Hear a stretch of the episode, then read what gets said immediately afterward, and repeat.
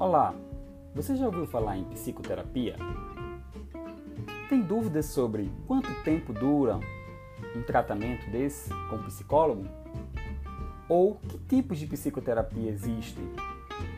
Dúvidas como essa e muitas outras iremos eu, juntamente com Andréa, Eduarda e Delana, tirar no podcast Psicoterapia Passada Limpo. Sejam todos muito bem-vindos e mande suas dúvidas que responderemos nos próximos episódios.